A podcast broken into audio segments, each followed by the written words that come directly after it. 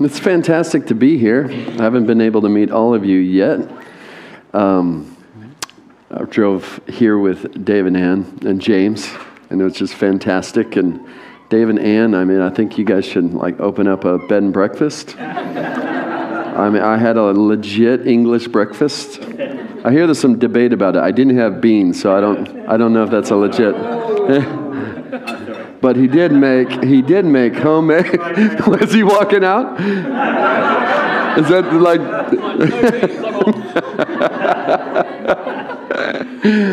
he did make uh, homemade blueberry muffins though, which was fantastic. Yeah.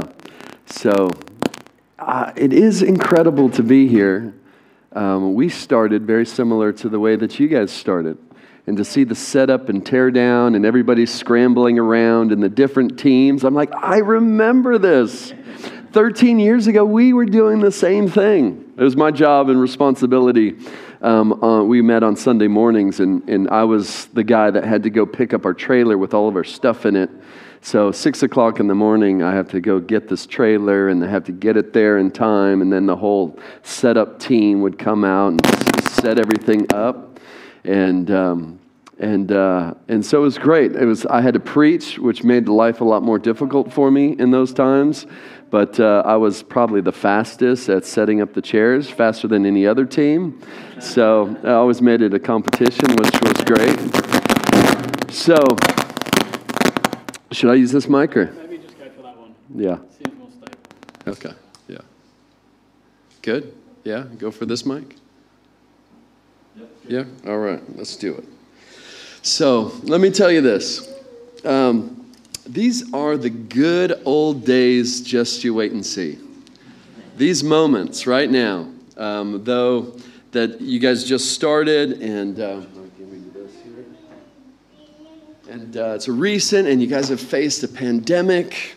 I remember the days when we were this size and people were coming and people were coming for the first time. We're like, man, those are great guys. And, and they're just wandered in and they're like, ah, oh, well, you know, we're trying to check this church out. And they're like, there's a couple options. We don't know if we're going to stay. It's like, no, stay. And we've seen people stay who are now elders in our church. They're preaching on Sunday 13 years later. And there's this incredible privilege for those that have been with us since the beginning that we, we, we, were, we were in the moment when we were just a few and we've seen God do incredible things amongst us in the strength of relationships and the stories of God's faithfulness and goodness through the years. I cannot tell you how many amazing stories that I have had the privilege to be part of and witness as we just have been faithful. It's amazing that uh, a lot of the stories of growth in the Bible that Jesus uses is that it's agricultural metaphors. It's just something growing. I don't know if you try to have tried to grow anything. I, I haven't because I'm horrible at it. But you plant a seed and nothing happens. A week later, maybe you have this little green shoot coming out. And over time, if you stare at it, you don't see growth. But over time, you see growth. And I want to tell you, these are the good old days. Just you wait and see. Um, if you want to be part of something meaningful, this is meaningful. In five years from now, you're going to be celebrating. God, you did incredible things. In 10 years from now, you're going to be celebrating. Um, we are seven months into our own building. Um, I don't know how you guys think about this, but you're like, there's, it's, uh, it's like beyond our ability to comprehend the possibility of getting our own building. We don't even know how it's going to happen. We were in the same boat, and now we have our own building, and it's been God's goodness and faithfulness to us. We have our church service going right now. Our second service has just started as we, as I just stood up right now. And so I'm getting reports from some of our elders and my wife who's hosting the meeting for this morning. So things are going well. And so it's amazing that all the way in Houston, there's people worshiping Jesus. And here in this moment, people are worshiping Jesus. So let's get into it. I have an amazing wife. Her name's Rachel. I call her Rach. And uh, we have four kids, very similar to Owen and Jenny, uh, which I had the privilege of having lunch with and the, the house is just wonderful chaos. It's like a party all the time. And, um, and that's very much how our life has been. So these guys are leading the charge in, in this church. They have four young kids. Their life is beyond busy.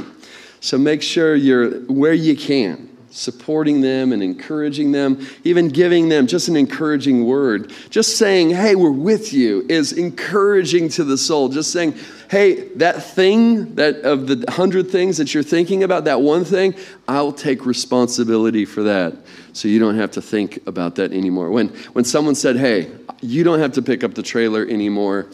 I'll pick it up. I was like, glory, I've got on my knees and praise God. Finally, you know, so anyways. All right, I want us to look at a passage in 1 Corinthians. We're presently preaching through 1 Corinthians, and it's been fun.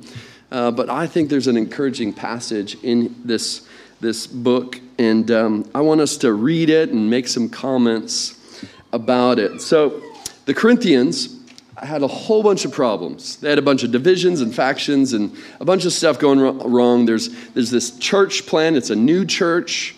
By the time Paul writes them, they've been going for about five years, and Paul's been away. And Paul hears about all these reports of this dysfunctional church. Um, they're Christians worshiping together, but there's problems that need to be addressed. So Paul addresses some problems. He's pretty direct and harsh at times.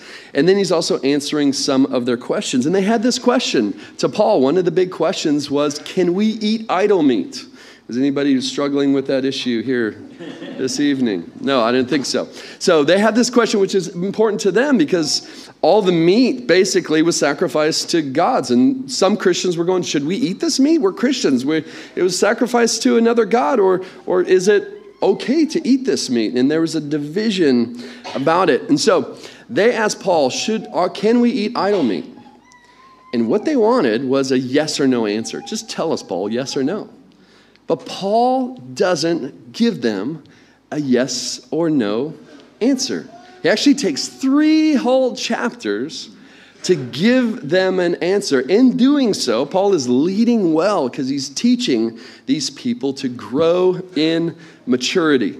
When you're a parent, um, you have a two year old, um, you don't explain to your kids about everything.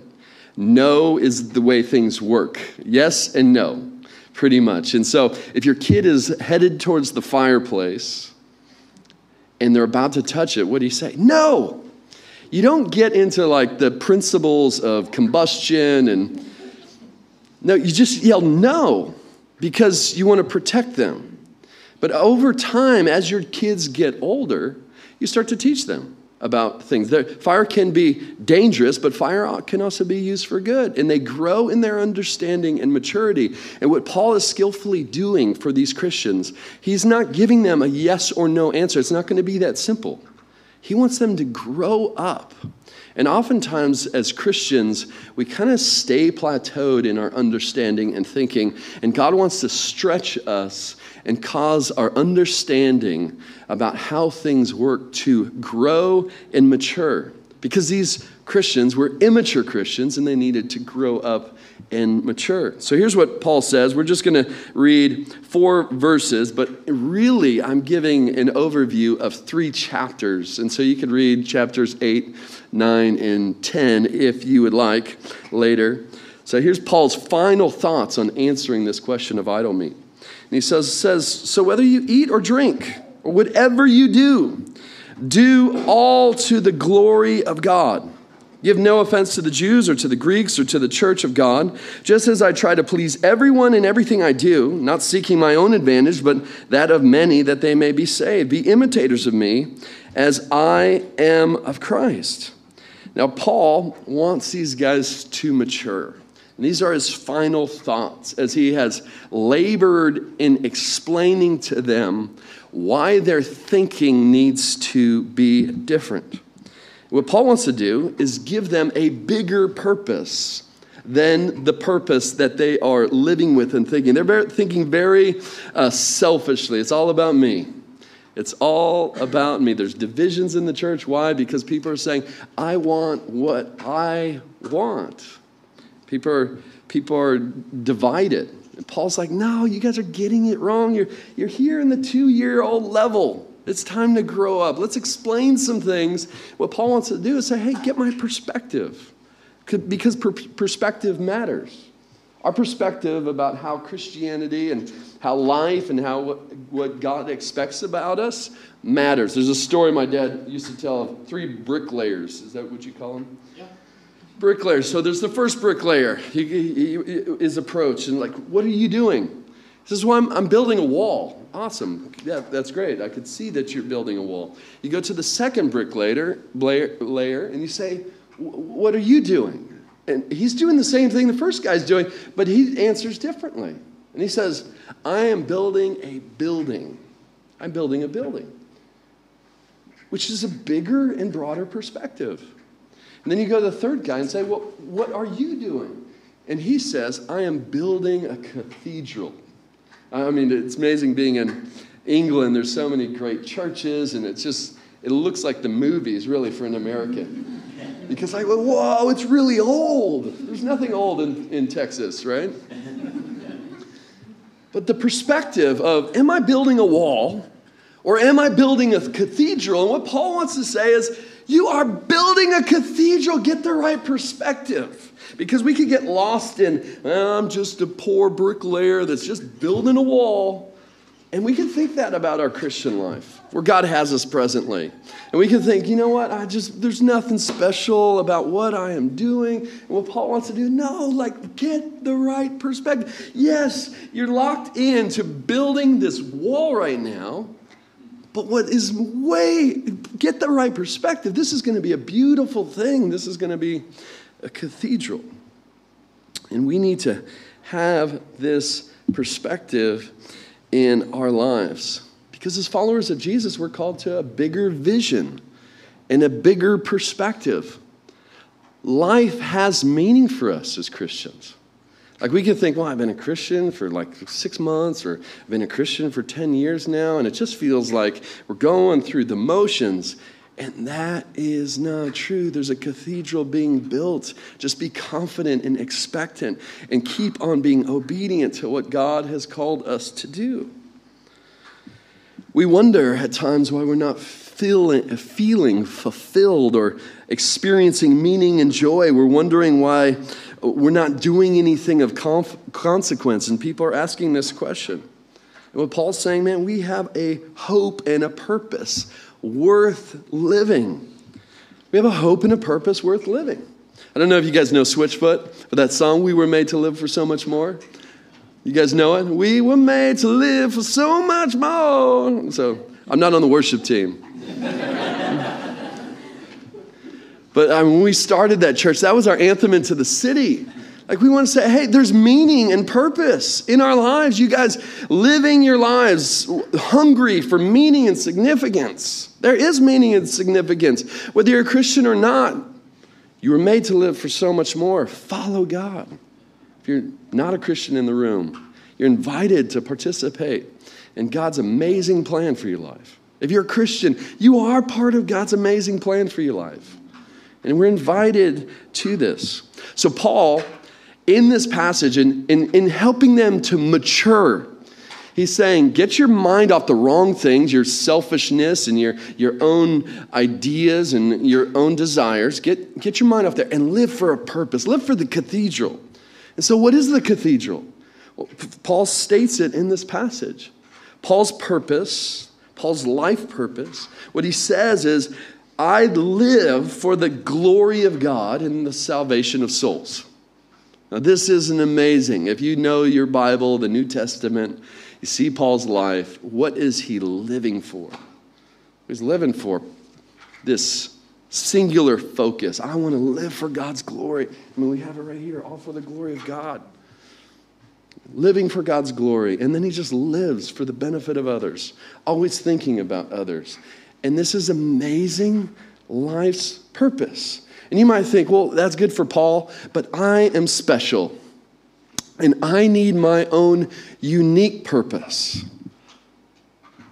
And as Christians, we are invited to have the same purpose.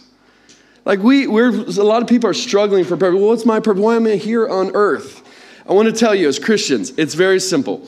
You live for the glory of God and for the benefit of others. Yeah. You're like, well, wait a second, I don't want that purpose. That's your purpose. And guess what? You got the best purpose. There's no better purpose. Any other purpose you want to chase, those are all secondary. Those are not the purpose of your life. If you're a Christian, you could run trying to pursue another purpose, but your greatest purpose, the most special, the best one, guess what? Out of all the options, God gave you the best option. You get the best life purpose, and that's that you live for the glory of God and for the benefit of others. So, we live for this purpose to, to glorify God in all that we do, and we live to benefit others. Now, in our Christian life, and this is where Paul is kind of bringing this to bear, is because they're immature and they are neglecting to live for God's glory, living for their own glory, and they're living for their benefit rather than other people's benefit. So Paul's helping them. Hey, two year olds, it's you need to stop this because you're not two anymore. Now you're five, and you need to start growing in maturity.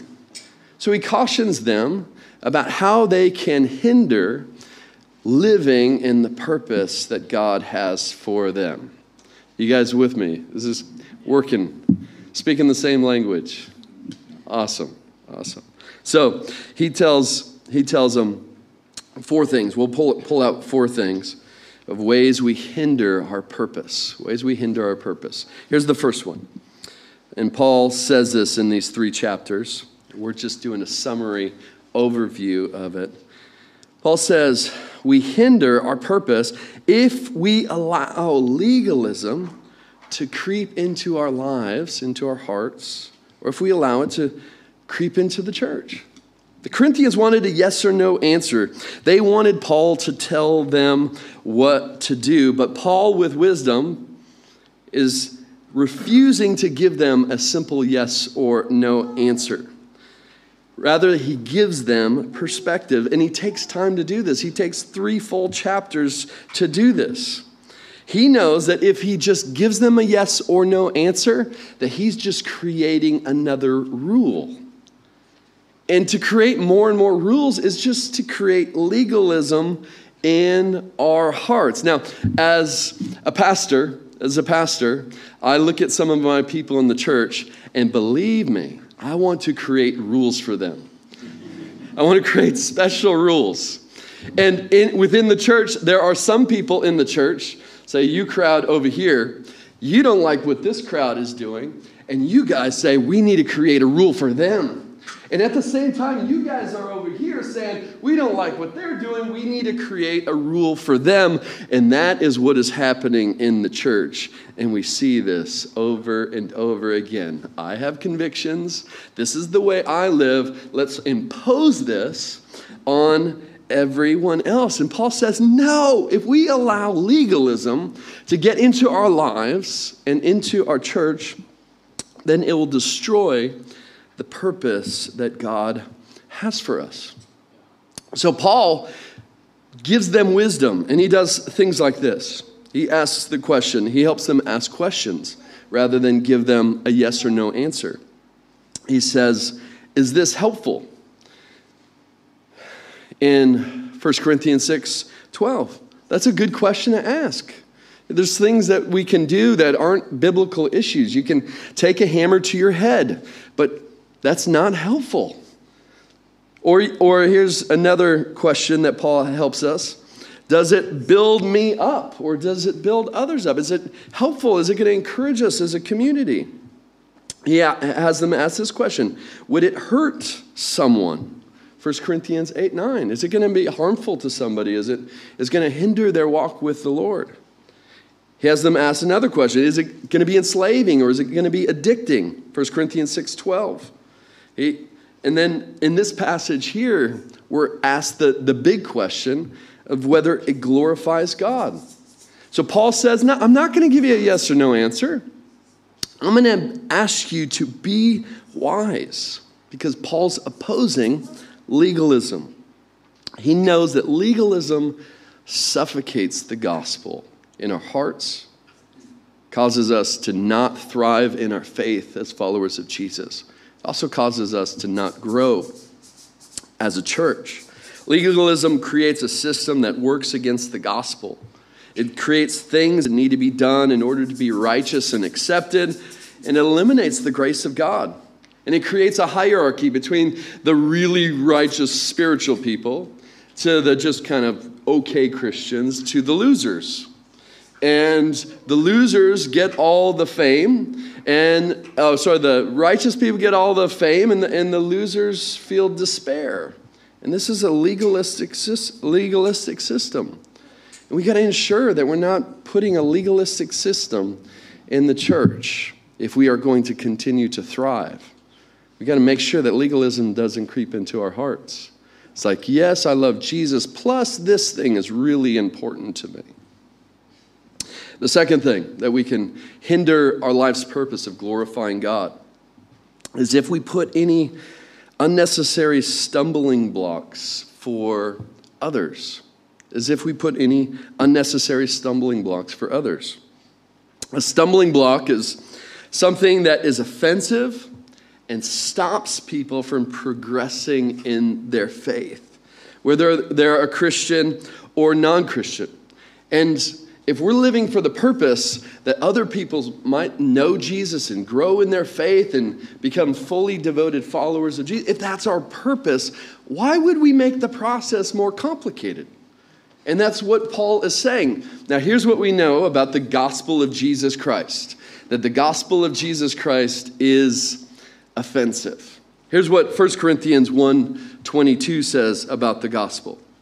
For Jews demand signs and Greeks seek wisdom, but we preach Christ crucified, a stumbling block for the Jews and folly to the Gentiles, but for those who are being called both Jews and Greeks, Christ the power of God and the wisdom of God. You see what he says? That the gospel itself is foolish to those who are perishing. It's folly, it's a stumbling block. And we can't remove the offense of the gospel. And the offense of the gospel is that you're a sinner. Um, and you don't have it all together. And despite your best effort, you're not going to get it together. But Jesus, who died on the cross in our place. And that's an offense for people to tell them this. And we don't want to put these stumbling blocks in people's lives. So here's a what's called an Engel scale. Like if you're a missionary, you're often trained with this scale because you go out as a missionary and you want people to, to become Christians. And oftentimes we think that the process of becoming a Christian is just like a two step process. I once was lost and now I'm found. And so I, I just, in a moment, I don't know what came over me. I just made a decision to follow Jesus, and now I'm a radical follower of Jesus, and there's nothing wrong in my life. And that doesn't work. If anybody's a Christian in the room, we know that that's not the way things work. There's actually a, a pro- process, it's a journey of faith, and it starts with no awareness of God. Um, we have uh, six weeks ago, I had the privilege uh, at CrossFit, and so I'm in the gym, and there's a guy that I've been working out with. I mean, he's tatted up. I mean, he has a big old spike coming down his face like this. And I mean, this guy just looks hardcore. I mean, I've been nice to him. We've had a couple chats. He's very intimidating. Um, and he, sat, he sits down with me and he says, Hey, are you a Christian? I said, Yeah, actually, I am. He goes, I knew that. You're a pastor, aren't you? I said, Yeah, I'm, I'm a pastor. He goes, My life is a mess, and I never grew up in a Christian home. I don't know anything about the Christian faith, but I know something needs to change. Do you think I could come to your church? It's like amazing. So he's been coming to our church and he's gotten saved, and we're celebrating the goodness and faithfulness of God. But he was down here with no awareness of God. The first time he comes to our church, the message was on fasting.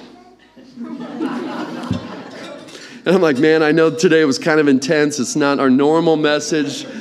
And so the, the next week we talked about biblical sexuality, and he brought his sons. He's like, whoa, you know? So so like we're like introducing the hardcore Christian beliefs. So, and this is what he's getting saved into. It's absolutely amazing.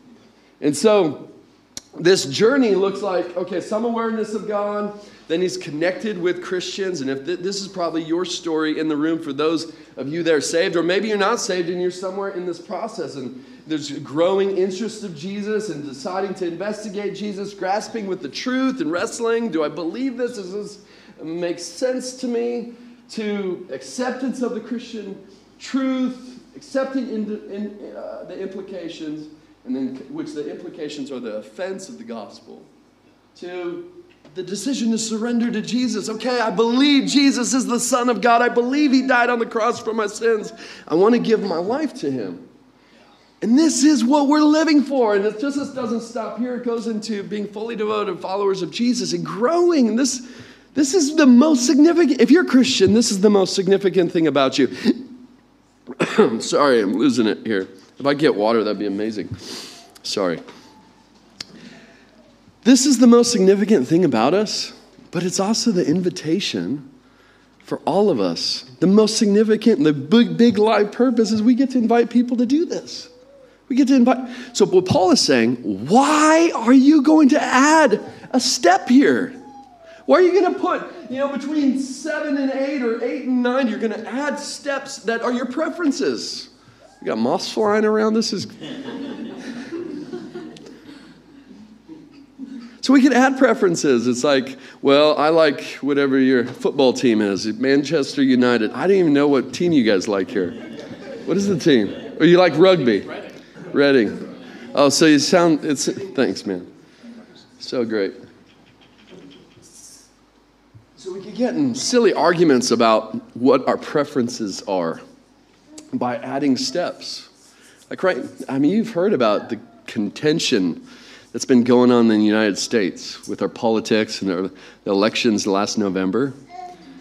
It's like talking to our people, trying to get them to understand. It's like you with your sign in your yard, you with your bumper sticker, you with your big slogan on your t shirt. Do you not think you are potentially giving the perception to people who don't know Jesus that they have to believe in your political position in order to become a Jesus, a follower of Jesus. Like, do you realize what is at stake? You are adding steps to the journey that people could take to become Christians. Now, we in this room, we all have convictions. If you're human, you have convictions, you have preferences, you have desires. And it's not wrong to have convictions and preferences and desires. What's wrong is to make them a stumbling block, to take them as really tertiary issues, inconsequential. It's just your preference, and to make them to the most important that Jesus Christ died for our sins, and you must align with my political party. It's silliness. That's what Paul is saying. Like, if we're going to live our lives, we actually have to lay our lives down. Like, I have a lot of opinions. I am more opinionated than, than my church believes. And I, there was once, no, I'm not even going to tell you because you guys are going to judge me. I could tell you my perspective on certain things, and you would think, oh my gosh, he is heartless. now you're wondering what they are. I'm not going to tell you because I don't want to be judged by you. But there's the convictions I have that I personally hold. Simple stuff like, you know, what burger is the best burger in the States? There's different burger joints. There's big division about it. I don't tell my people which one I prefer. I mean, it's silly stuff like that, and then goes into more serious stuff. I withhold my pers- opinion and perspective because it doesn't matter. I mean, people have gotten so bold about showing their, sharing their perspectives and their opinions. It's like, hey, here's a thought. Don't share your perspective and opinion until someone asks you. And guess what? People don't really care. They're not going to ask you about these secondary issues because it's not important to lie. But, but people blowing up Facebook feed, telling everybody about their perspective and opinion. This is what Paul wants to warn against. We don't want to put stumbling blocks in front of people. What Paul actually says is something phenomenal. He says, In everything, I make it my aim to please everyone. In everything, I make it my aim to please everyone. Now, how many people on your Christian journey this week, in the last seven days, have thought to yourself, you know what? I want to glorify God this, this week, so I'm going to make it my aim to go please my coworkers and my neighbor. I want to please them in every way and everything that I can do. I'm going to please people. Any, any, no, okay. This is Paul's mandate. And it's not, he's not saying I want to be a people pleaser, living for, the, the, the, for people's approval.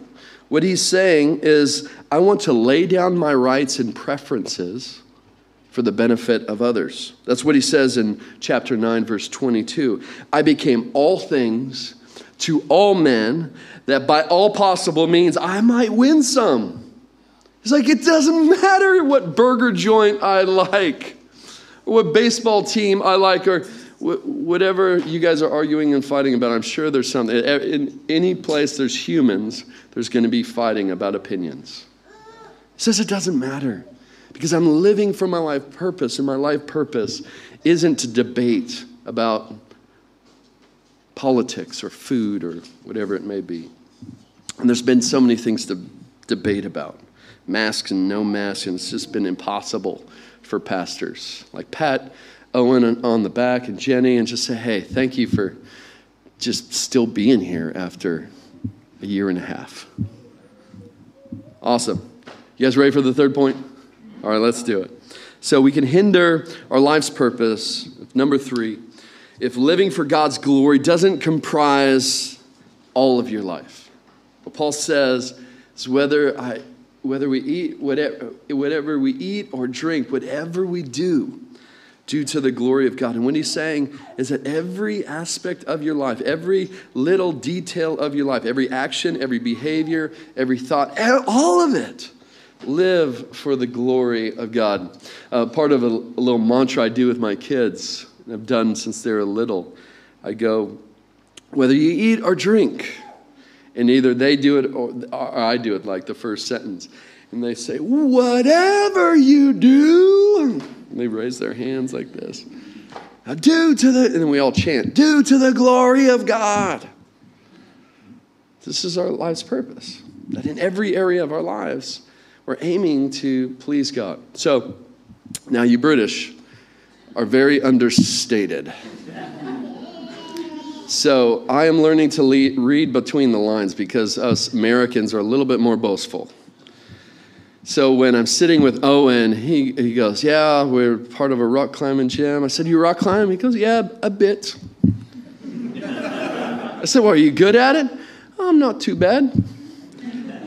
I know that means he's awesome, right?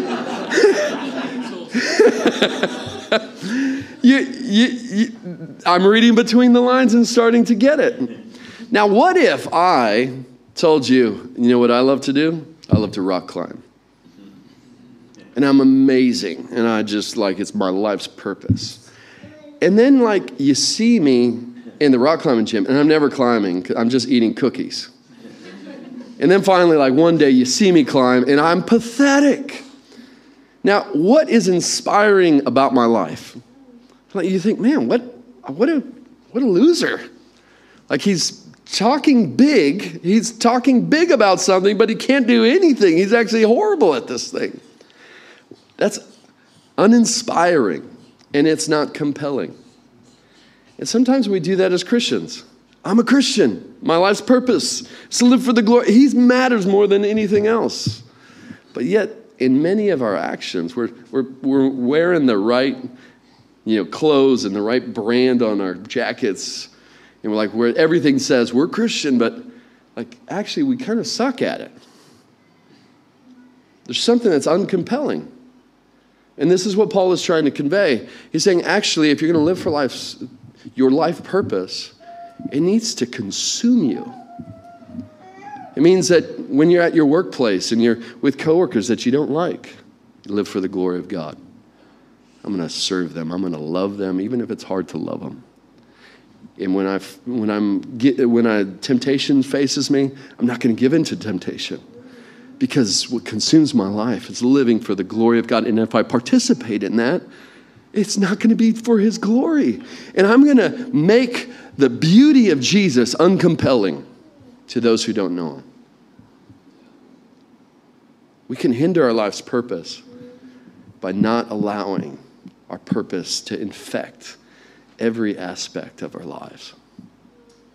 That's what Paul's saying. He said, Come on, you guys, you guys are missing it. Some of you guys are in the temple of other gods, lounging back, drinking too much, and eating idol meat, and everybody's thinking that you're a worshiper of other gods. You can't do that.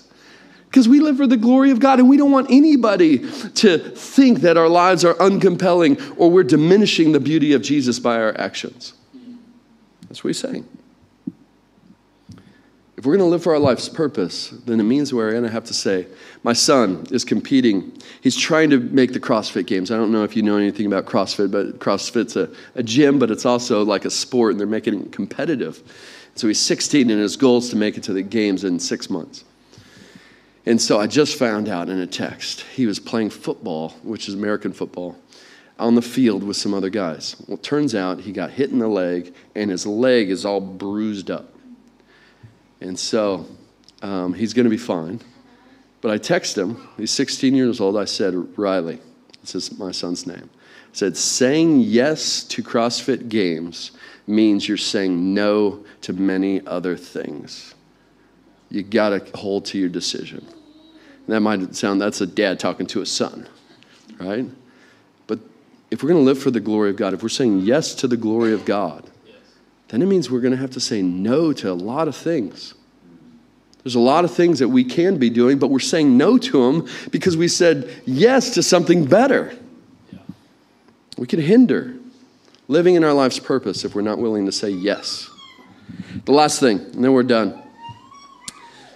Um, we can hinder if you're not willing to live in such a way that others can follow your example. Paul ends the entire argument of three chapters with this Be imitators of me as I am Christ. It's like, I'm teaching you wisdom. You're two year old. You guys are thinking like two year olds. I'm trying to teach you to understand. If this is hard for you to understand, and at the end of the day, you don't understand anything I say, just follow my example. and we need examples to follow. And if we are going to follow Paul's example, that means that we are also going to be people that others can follow our example. It means that we have to live in such a way that people could follow our example. How are we going to live in purpose, in our purpose? So we're going to live in such a way that we can point to our lives with integrity, say, hey, I'm not perfect, I don't have it all together, but look at my life and do what I do. The purpose of every follower of Jesus, and in this room right here, you're in a city, Wokingham, and the potential to see people who don't know Jesus to come to know Jesus. And, and I, I want to tell you, you, as you continue to be faithful, over time, you're going to see a couple come in and they're going to get saved. And, and one of you are going to be at a coffee shop and you're going to meet someone and you're going to bring someone, and then the story is they're going to get saved and they're going to get baptized. And if you just stay faithful to this mission that God has given you collectively, you're going to see God's goodness and faithfulness. But that's going to be that's going to come because you're living as an example, which means you're living as a follower of Jesus. That means your life is testifying, hey, I am following Christ. And my life has been shaped by following Christ. And it looks different than the patterns of this world. This whole world's doing all their things and it's all the same. Everybody's striving to be different and unique. I got, I got life figured out, and they don't have life figured out. As followers of Jesus, God gives us meaning, life, and purpose. And as we allow our life to be formed, as Christ is formed in us, and we become a light to those that are far, that are lost in darkness, because we're exemplifying our life after Jesus. Our lives become compelling because we're making Jesus compelling. And this is life on purpose, and it's a great invitation. And in our hearts, we can, we're constantly tempted to pursue lesser purposes. Sometimes we're tired. Sometimes we're discouraged. Sometimes we're just like at our end and we just want to, you know, watch Netflix because we just can't, you know, we can't engage. It's just too much, just too much demand. I can't go through it. So some people engage in substance abuse or chase after growing a bank account. We can chase after lesser purposes. And it's a lesser purpose. The great purpose that God calls us to. And the, and the, story of this church, five years from now, 10 years from now, you're going to see God's faithfulness. You're going to see God do amazing things. He's going to heal people because you're praying for them. People like my CrossFit buddy are going to come. You're going to be scared by their appearance just because they're so dominating. And you're going to see their heart soften by the love of Jesus. And this is the purpose. This is the great purpose that God has for us.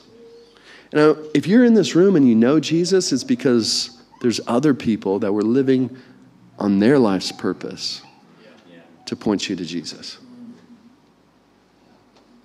And this is what God invites us to. I just want to, I wanted to come here and I prayed the last 24 hours. God, can you be encouragement to this church? I want to be encouragement to you. I know the days that you are in. And I know some of you that aren't really sure if you're going to stay long term. I, I, I, know what the room feels like. I remember the, the days. And I want to say that God is doing a great work here. It's living on life's purpose. Collectively, you're glorifying God for the salvation of souls in Wokingham and beyond. And through this church, there's going to be church plants, leaders raised and become elders. Some of you are sitting there and like, I have nothing to offer. In five years' time, you might be an elder here. You might be preaching up here. You might be preaching in another nation, maybe in Houston, Texas. God can do incredible things if we're just willing to say, okay, God, I'm going to trust you. I feel like I'm building a brick wall. That's all. I'm just a bricklayer. Ho hum. Life doesn't have any meaning. Actually, if you change your perspective, you'll see that what God's doing through you is He's building a cathedral. What God's doing through this church, He's building a cathedral. And it's going to be beautiful. So, would you please stand? I'll pray for you and hand it over.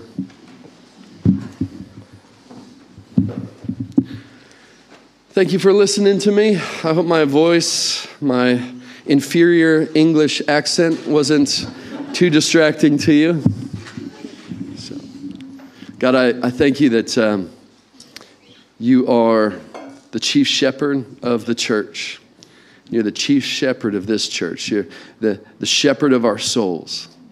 Thank you, God, that you are doing a great work that this church was in your mind before it was in, anybody's mind.